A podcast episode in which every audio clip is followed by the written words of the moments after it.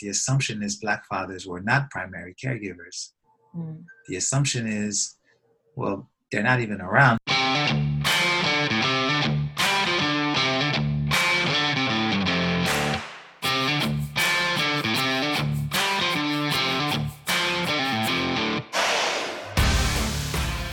And hello and welcome back. Mia, what is up?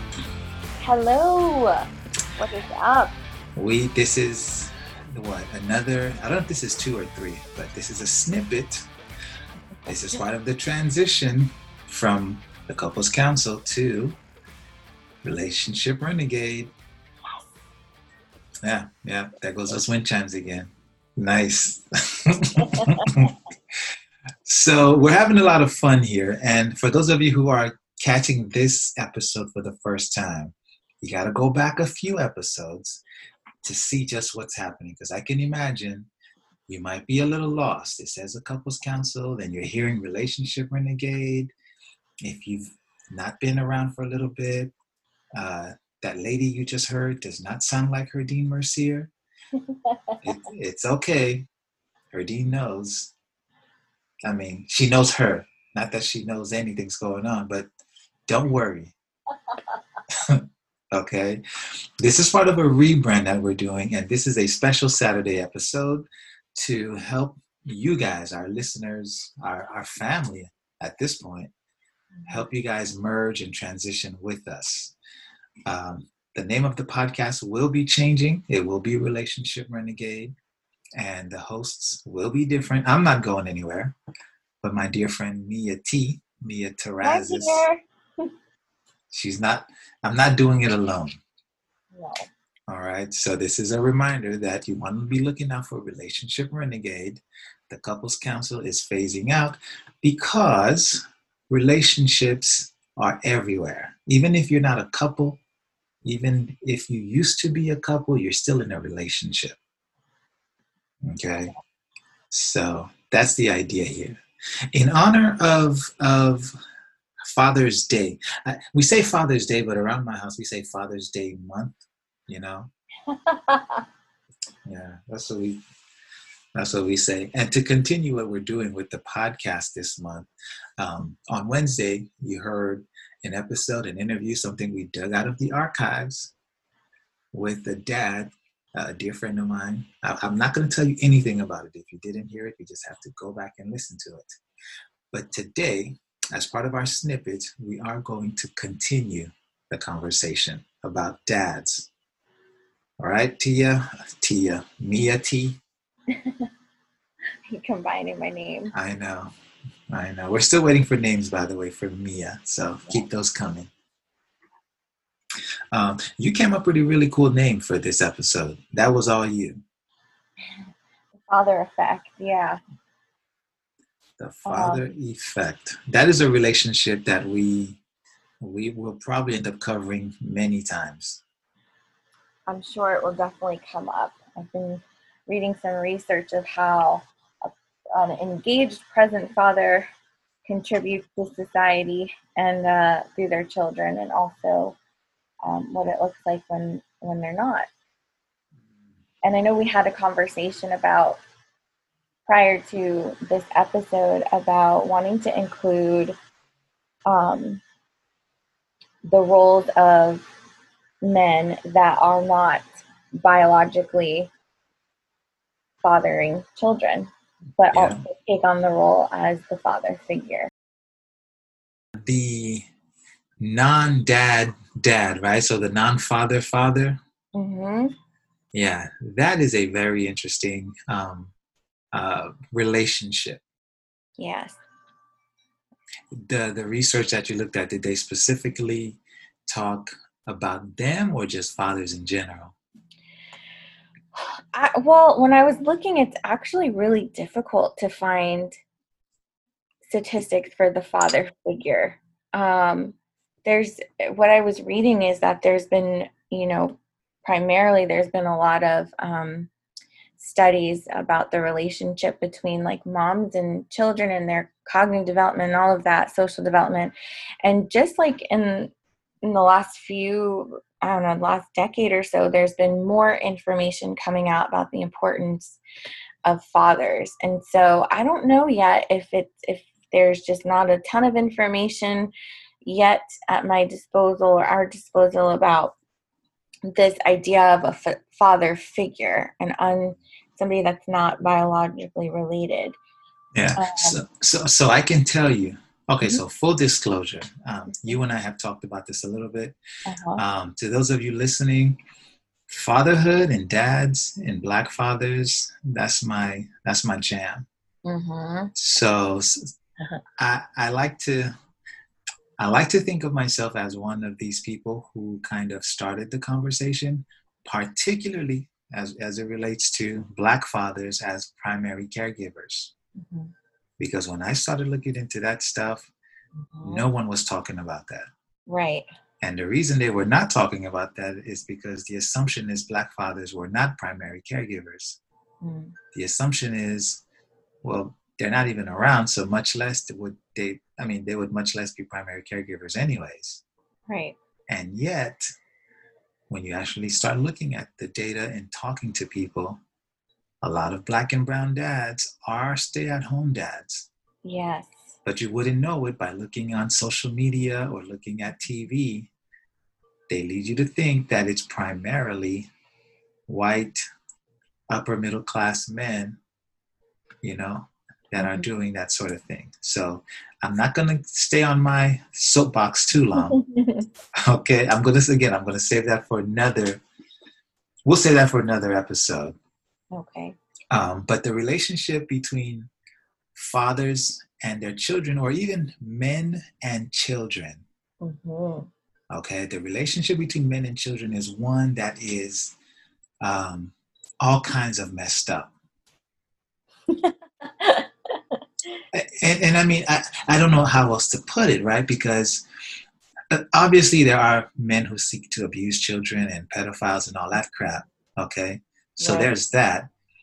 But we don't talk about the women who are pedophiles either. That's true. So that shit is crazy. But that's true.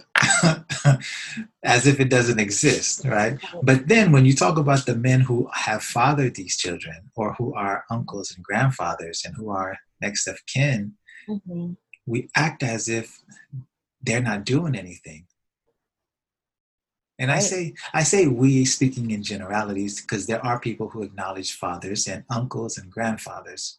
Kudos to you guys but generally speaking, as a society, we really don't know what to do with men and the father figures and, the, and that relationship. It's so true. And you know what? Um, it's just making me think about what you're like, what you're just saying about the relationship between men and children, period, is kind of like there's like this weirdness yeah, it's, fucked, it's fucked up. Let me just say. Yeah, say it. yeah, it's like a it's like a almost like a dangerous dynamic. It um, is. It is. And and you know, even when we don't say it, and again, as a society, there is this almost automatic perceived danger or lack of safety when it comes to men and children. Mm-hmm. Right? This is why a lot of fathers are not allowed to care for their children. Mm-hmm. This is why when dads want to change diapers, it's automatically assumed that he don't know what the hell he's doing. Yeah. And children pick up on that. Mhm. Mhm. So what do you attribute that to? Uh, you think it's like a social construct? It, it's a, I, I think it's a few things, you know. So in some, so in some of the research that I did that I did when I was um, completing my dissertation, mm-hmm. culturally speaking, um, in some cultures, men just don't care for children. Mm-hmm. Now, there's no there's no kind of data to suggest that they cannot. Right. It's just believed to be a woman's work. Mm-hmm. And so a man a man who's who's home and looking to care for his kid, there must be something wrong with him. Right. Okay, so that's the understanding. Mm-hmm. Um, then there's this thing about men are more dangerous than women. Mm-hmm. that More exists. Yeah, it just exists in the atmosphere, either more dangerous or we're more clumsy, um, or men don't nurture. Mm-hmm.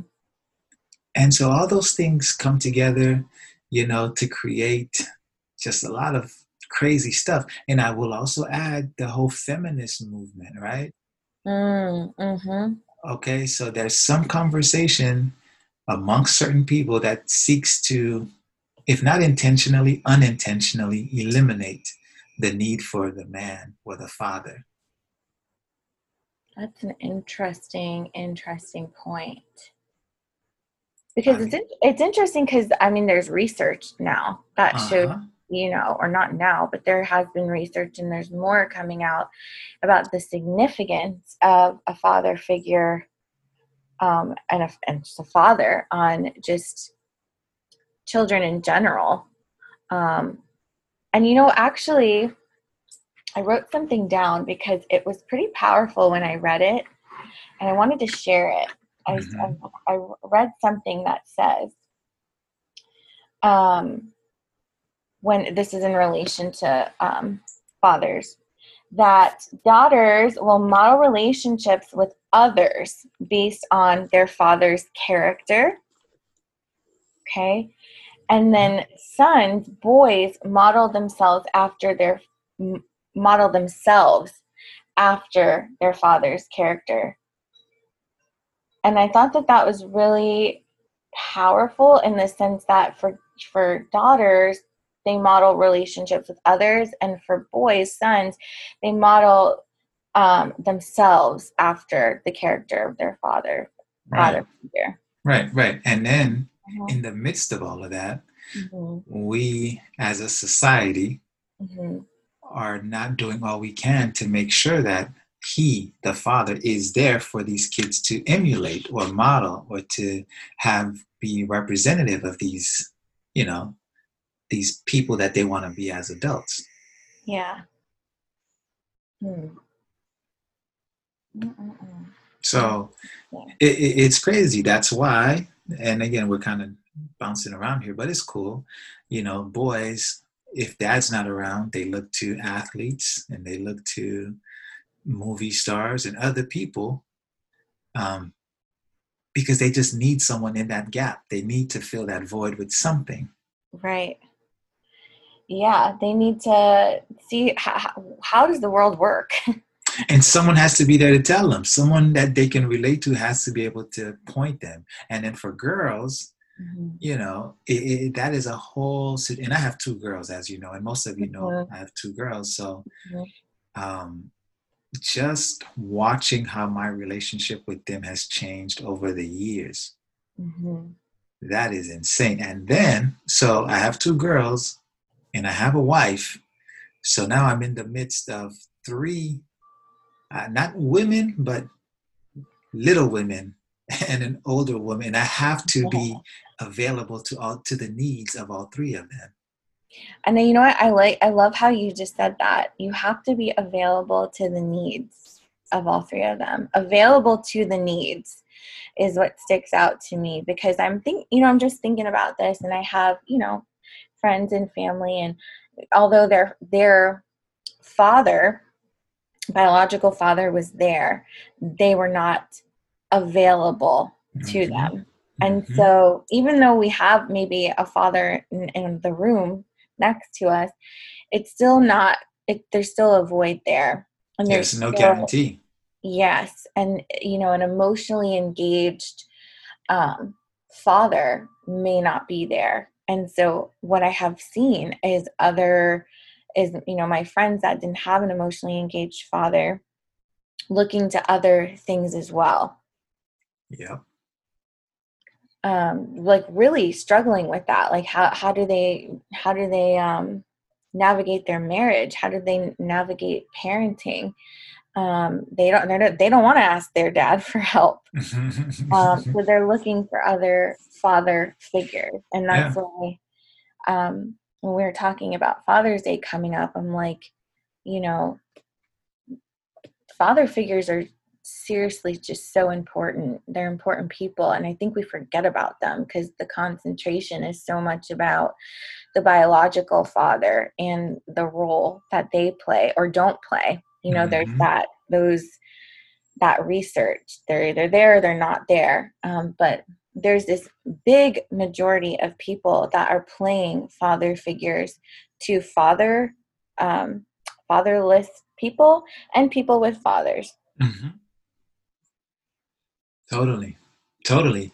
And and uh, again you know i have kids in my house and then i have other kids whom i've adopted you know pseudo adopted but they'll call me you know stuff they ask me about and i'm like yo you don't think this is for your dad yeah.